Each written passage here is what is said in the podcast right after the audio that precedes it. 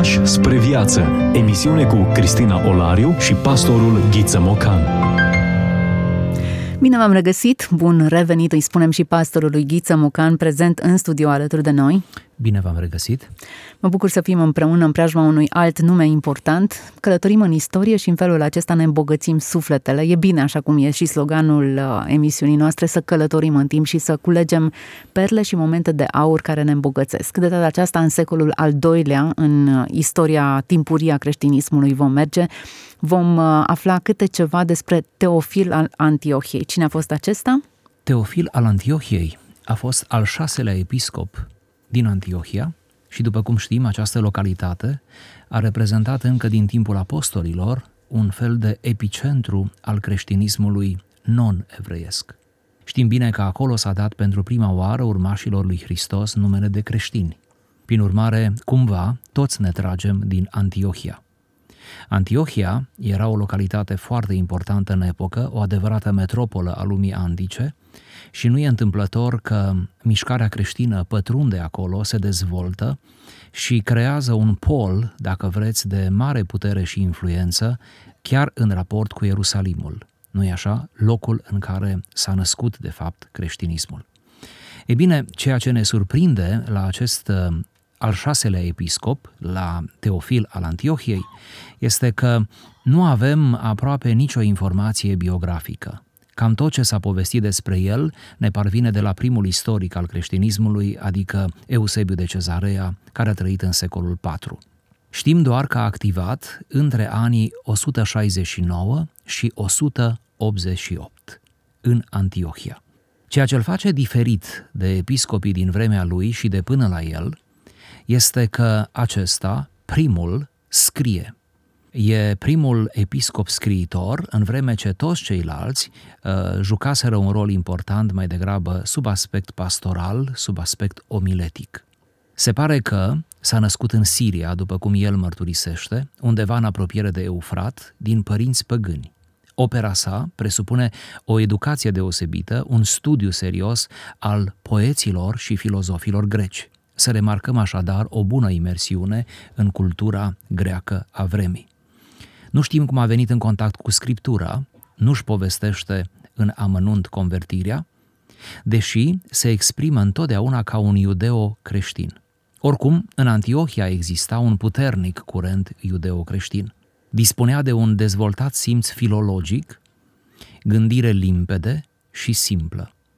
Judecând după scrieri, a fost mult mai influențat de retorica asiatică, pe care o întâlnim, de exemplu, la Meliton de Sardes.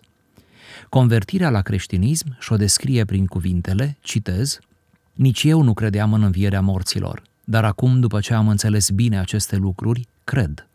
În același timp, am dat de Sfintele Scripturi ale Sfinților Profeți, care prin Duhul lui Dumnezeu au prezis pe cele de mai înainte, așa cum s-au întâmplat, pe cele prezente, așa cum se întâmplă, iar pe cele viitoare, în ordinea în care se vor împlini." Luând așadar dovadă din cele întâmplate, spunea Teofil al Antiohiei, arătate mai dinainte, nu mai sunt necredincios, ci cred supunându-mă lui Dumnezeu. Dacă vrei acestui Dumnezeu, supune-te și tu, crezând în El, ca nu cumva necrezând acum, să crezi atunci când vei îndura toate acele pedepse veșnice. Am citat din scrierea care ne va sta cumva ca temelie la dialogul nostru, al dialogului nostru, care se numește Către Autolic. Se pare că a fost influențat în special de către apologeții de dinainte de el, de Iustin Martirul și filozoful, dar chiar și de Athenagora. Nu vom intra în alte detalii. Înainte însă de a oferi citatul pe care l-am pregătit, trebuie să știm că tratatul din care l-am desprins se numește Către Autolic. Nu știm cine a fost destinatarul, dar putem să bănuim că era un om important, probabil cineva din nobilimea greco-romană, un om care avea multe curiozități în legătură cu creștinismul și parțial îi sunt lămurite de acest Teofil al Antiohiei. E scrisă după anul 180, pentru că este menționată moartea lui Marc Antoniu, care a avut loc chiar în anul acela. anul 180. Se pare că păgânul Autolic i-a cerut episcopului să-i dezvăluie Dumnezeul său, iar acesta îi propune ceea ce numim astăzi o teologie negativă, adică îi propune să-L vadă pe Dumnezeu în creație. Lucrarea este formată din 3 părți, se cade să spunem și aceste detalii. Prima parte, la solicitarea lui Autolic, Teofil afirmă că nu se poate spune nimic direct despre Dumnezeu, adică noi nu știm să-L descriem pe Dumnezeu după ființă, de aici și denumirea de teologie negativă, ci El poate fi cunoscut doar prin lucrările Lui. Iată, aici deja avem un apofatism în fașă. A doua parte a acestei lucrări, profeții care primesc învățătura de la Dumnezeu sunt puși în opoziție cu contradicțiile din scrierile poeților și filozofilor greci și iată cum creștinismul începe să meargă sub aspect conceptual pe drumul lui, separat, distinct. Și a treia parte e o parte în care atacă operele filozofice și literare ale grecilor, în care se regăsesc crimele pentru care sunt acuzați pe nedrept creștinii. Răzbate din întreaga scriere continuitatea iudaismului și a creștinismului, această moștenire inevitabilă pe care creștinismul a luat-o din iudaism. Sigur că a mai scris și alte lucrări, cum ar fi împotriva lui Marcion, scrieri catehetice, comentarii la Evanghelii, comentarii la pildele lui Solomon despre istorii. Aceste lucrări nu s-au păstrat, ci sunt menționate în scrierile lui Eusebiu de Cezarea și alții din primele secole. Așadar, ca o informație finală, să reținem că Teofil al Antiohiei este un episcop și un apologet, un apărător al credinței într-o lume încă preponderent păgână. Frânturi de înțelepciune. Vorbim despre autori care nu au voie să fie uitați. Discuție cu pastorul Ghiță Mocan. Iată, Teofil al Antiohiei este autorul textului pe care noi îl vom discuta. Câteva detalii au fost într-adevăr succinte. Pe vremurile respective nu se scriau biografiile așa cum le scriem astăzi, dar totuși suficient de multe detalii din scrierile sale ca să ne dăm seama de tipul de om care era acest mare învățat.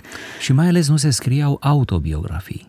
A existat o mefiență, secole la rând, din a scrie la persoana întâi. Și aceasta dintr-o smerenie, îndrăznesc să spun, nu jucată, ci asumată în mod natural. De aceea avem foarte puține scrieri unde autorul să vorbească despre sine, să se pună la persoana întâi. Confesiunile lui Augustin în secolul IV sunt o excepție. Și el, probabil ca să își atenueze vinovăția, în cea mai mare parte, cum știm în confesiuni, scrie în dialog cu Dumnezeu, adică pune cam toată povestea vieții lui într-un fel de rugăciune. Doamne, și când mă duceam, și când făceam, Doamne, Tu ai văzut și când am căzut, Doamne. Pune într-un dialog cu Dumnezeu, adică într-o rugăciune. Se pare că cel mai corect mod de a vorbi despre noi este în rugăciune. Discuția aceasta în care se lansează Teofil cu prietenul său Autolic, ateu sau neateu, nu-mi dau seama. Ateu. Probabil ateu. E interesantă dorința lui de a face apologetică și de a se adresa adversarilor. Ne prinde bine să urmărim astfel de discuții și să ne dăm seama care ar fi tonul, retorica, argumentele, cum ar trebui să discutăm cu cei care ne spun că ne sunt dușmani ai credinței. Da, după cum vom vedea, Teofil este foarte respectuos și discută aproape științific despre existența lui Dumnezeu, aducând argumente și fragmentul de azi este chiar despre existența lui Dumnezeu, dar tonul este cât se poate de respectuos, cordial, convivial și cumva încearcă să-și cucerească preopinentul, astfel încât să îl conducă, dacă se poate, spre Dumnezeu. Apologetica, cum știm, este mereu lipită de inima fiecarei generații, pentru că de-a lungul creștinismului toți a trebuit, într-un fel sau altul, să ne apărăm credința. Eu aș propune să trecem la lectura propriu-zisă a acestui paragraf pe care l-am propus pentru emisiunea de astăzi. După cum în om nu se vede sufletul, care este nevăzut pentru oameni, dar prin mișcarea trupului se înțelege că este în om suflet, tot așa și Dumnezeu nu se poate vedea cu ochii omenești, dar se vede și se înțelege prin purtarea lui de grijă și din lucrurile lui. După cum când vezi pe mare o corabie bine echipată, că aleargă și se întoarce în port, gândești negreșit că este în ea un capitan care o conduce, tot așa trebuie să gândești că este un Dumnezeu care conduce totul, chiar dacă nu-i văzut cu ochii trupului, dacă omul nu poate să se uite la soare, o stihie foarte mică, din pricina covârșitoarei lui călduri și puteri, oare nu cu mult mai mult om muritor nu poate privi slava lui Dumnezeu care este mai presus de cuvânt?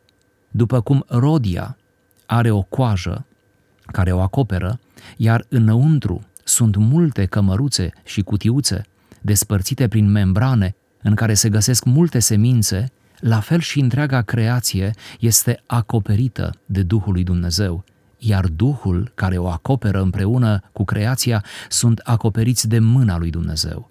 Și după cum sămânța rodiei care este înăuntru nu poate vedea cele ce sunt dincolo de coajă, pentru că este înăuntru, tot așa nici omul, acoperit împreună cu toată creația de mâna lui Dumnezeu, nu poate vedea pe Dumnezeu. Mai mult, toți cred că este un împărat pământesc, deși nu-i văzut de toți, dar toți îl cunosc prin legile și hotărârile lui, prin dregătorii și puternicii lui, îi cunosc slujba, îi cunosc statutul.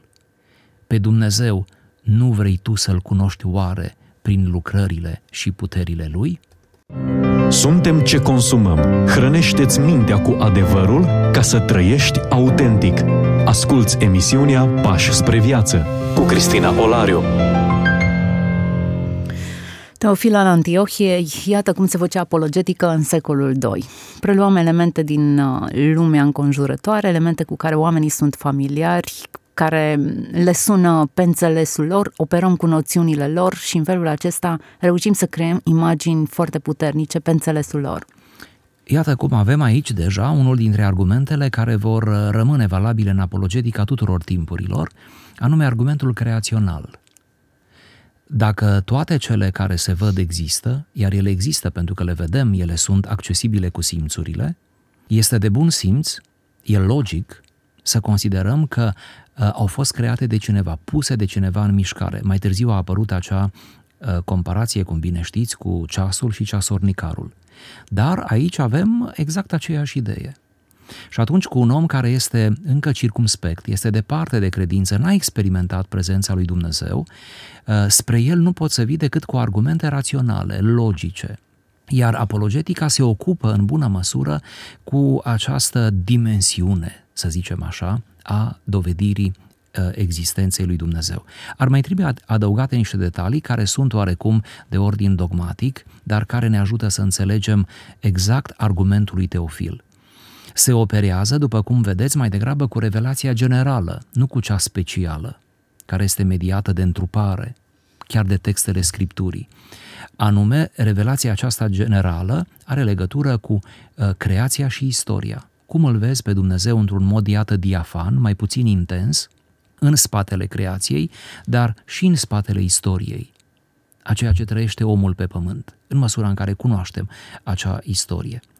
Încă un detaliu, iarăși dogmatic, nu-L putem cunoaște pe Dumnezeu după ființă, pentru că nimeni nu L-a văzut pe Dumnezeu, prin urmare nu-I putem face poză, nu-L putem desena, de aceea nici în iconografie Dumnezeu Tatăl nu apare reprezentat, sau dacă apare, e ceva necanonic, da? E cumva doar, să zic așa, o joacă, între ghilimele, a iconografului, a pictorului, dar e pentru el, pentru prieteni, pentru peretele casei.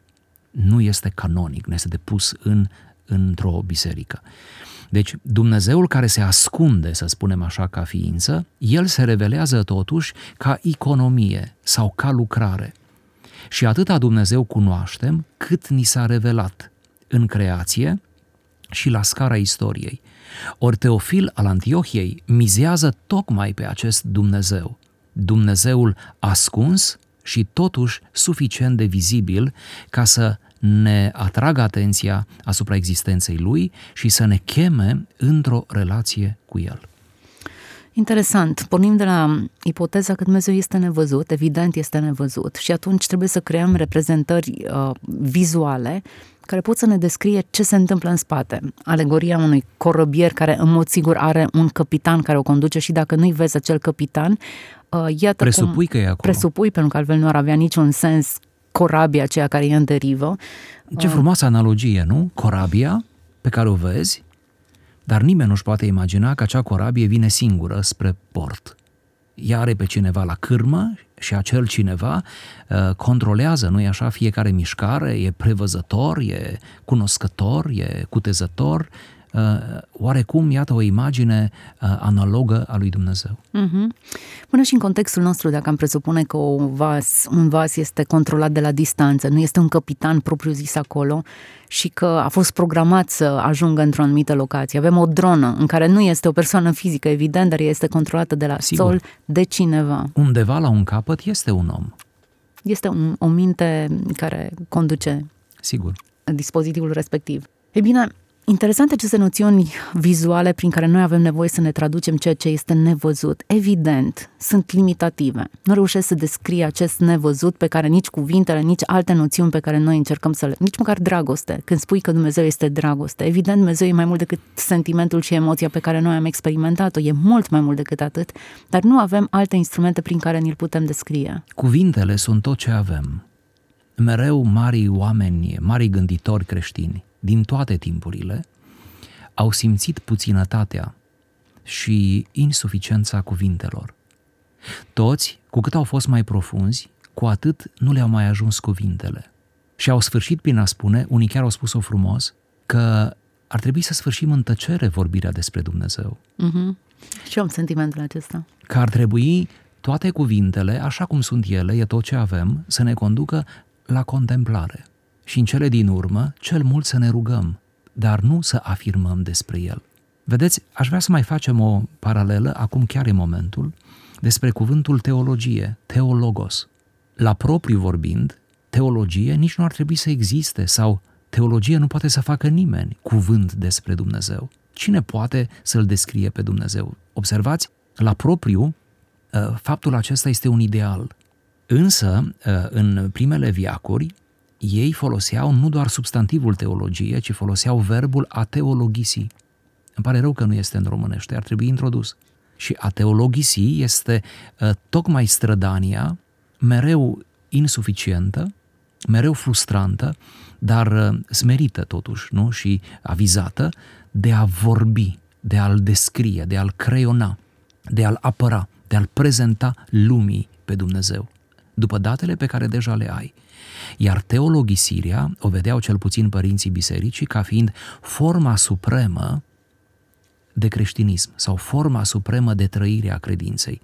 Dar nu se începe cu teologisirea. Ei spuneau că într-o generație numai câțiva pot să teologisească, dar majoritatea, dacă nu chiar toți, pot să trăiască experiența lui Dumnezeu, experimentarea lui Dumnezeu, mântuirea, bucuriile care derivă din toate acestea. Dar observați, să facă teorie despre Dumnezeu, să vorbească, aceea e rezervat numai câtorva și acei câțiva de obicei erau cei mai educați din acea generație. Și nu pentru că se propuneau ei, ci pentru că așa i-a alegea Dumnezeu sau era nevoie ca să aibă toate aceste ingrediente, nu? Intelectuale, și apoi spirituale și vocaționale, ca să poată vorbi despre Dumnezeu. De aceea se spunea, teologisirea nu e dată oricui. De aceea începătorii nu erau lăsați să teologisească, nu erau lăsați să speculeze, nu erau lăsați să vorbească despre Dumnezeu. Știu că pare dur, nu? Într-o epocă cum e a noastră, unde mai ales în spațiu virtual ne simțim atât de inspirați.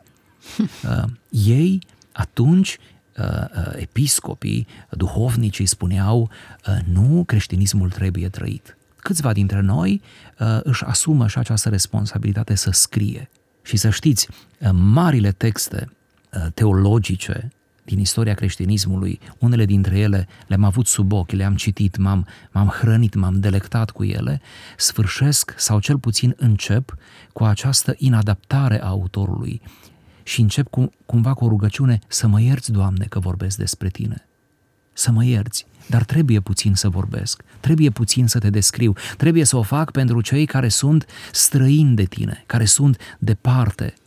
Îmi vine în minte unul dintre imnurile lui Simeon, noul teolog. Acesta a trăit la cumpăna anului 1000, s-a născut în 949, a murit în 1022, deci a prins anul 1000 cum noi am prins anul 2000.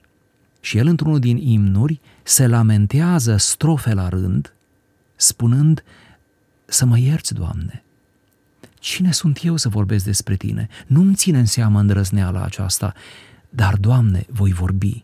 Nu pentru Tine voi vorbi, Tu nu ai nevoie. Tu te exprimi în creație, spunea el, te-ai exprimat în Hristos, te exprimi în Scripturi, dar vorbesc pentru cei din întuneric. Aprind o lumină și Tu să mă ierți, Doamne. Îmi place atitudinea aceasta. Prin urmare, e o invitație la a face mai mult decât a spune. În epoca noastră în care fiecare avem multe de spus, suntem invitați să spunem mai puțin și să facem mai mult. Ce bine ne-ar sta, nu-i așa? Și ce bine ne-ar prinde, ce mult ne-am ajutat cu asta. Ar trebui să învățăm de la înaintașii noștri că, mai ales începătorii în credință, nu ar trebui lăsați prea mult să teologisească. Să nu vi se pară atât de dur ceea ce am spus. E un mod foarte inteligent de a avea grijă de sufletele plăpânde. Ei și așa sunt năpădiți de o grămadă de îndoieli, de frământări, existențiale sau conceptuale. Prin urmare, soluția pentru un început bun al vieții de credință este practicarea disciplinelor, a nevoințelor. Ar trebui mai degrabă să ne rugăm cu ei și să învățăm să se roage, să postim cu ei, să învățăm să postească. Ar trebui mai degrabă să îi învățăm toate aceste reflexe ale vieții de credință, a participării în comunitate, a împărtășirii euharistice și toate acestea care dau viața, care întrețin viața spirituală. Tare mă tem că foarte devreme parcă îi ispitim cu tot felul de teoretizări ale vieții de credință și ajungem încet, încet să credem că ne mântuim cu mintea sau ne mântuim cu informația pură, ori nimeni nu se mântuiește cu ea.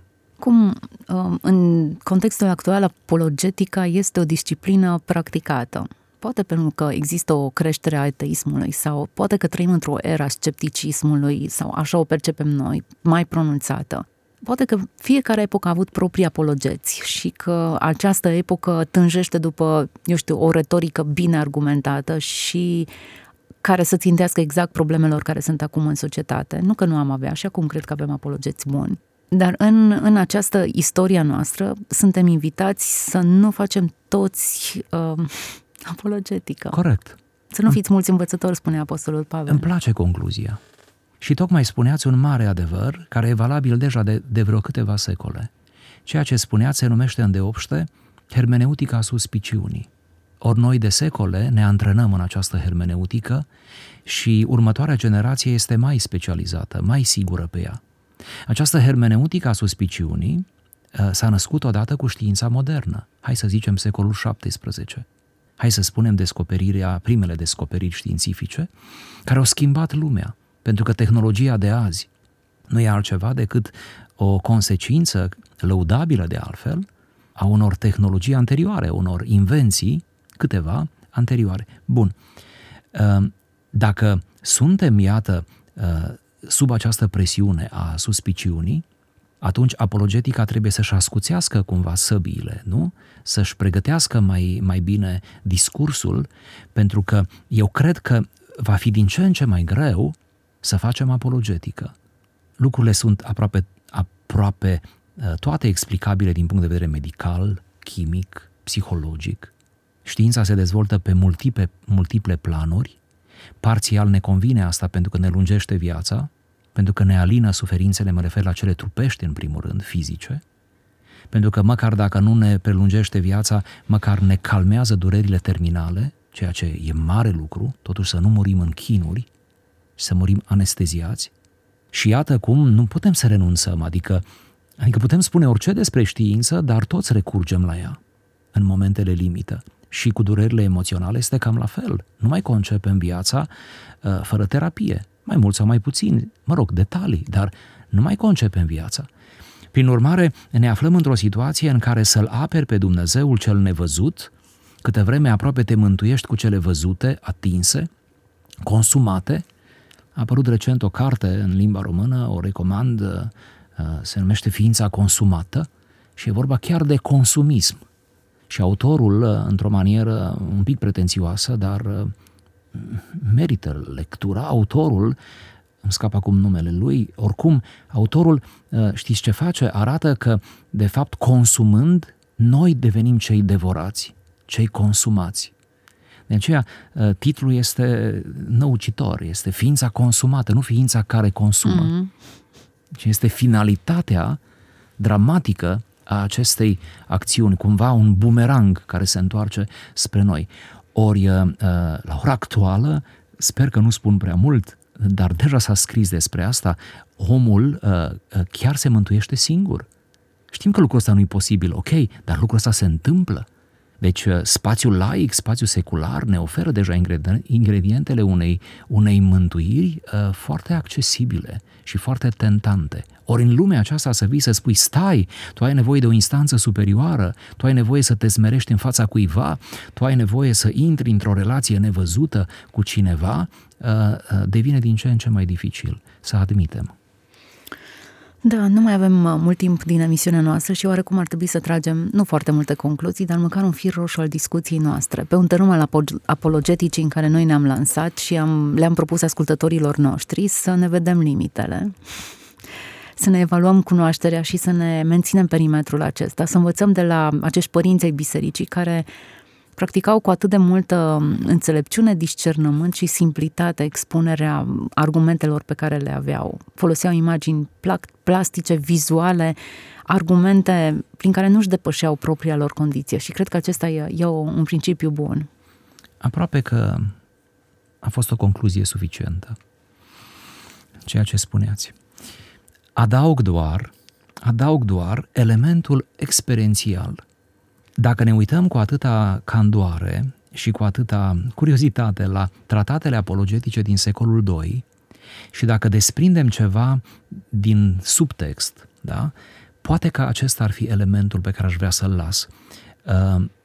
Atunci când discuți cu un oponent, cu cineva care nu împărtășește crezul tău, încearcă în măsura în care poți, cu ajutorul cuvintelor, să îi arați că are nevoie de o experiență. Nu-i lăsa impresia, asta învățăm de la mai marii noștri, că demonstrația ta, cuvintele tale, elocința ta sunt suficiente. Da, nu-i lăsa impresia asta. Spune-i doar că tu te folosești de cuvinte și că tu încerci să dai tot ce e mai bun, mai rațional, mai frumos, mai așa, dar acestea nu-l vor mântui, acestea nu-l vor ajuta să creadă în sensul ultim, ci el are nevoie de o experiență. Și că acestea sunt doar introducerea, nu e ospățul, e doar un aperitiv, doar degustăm din ceea ce ne așteaptă mai târziu.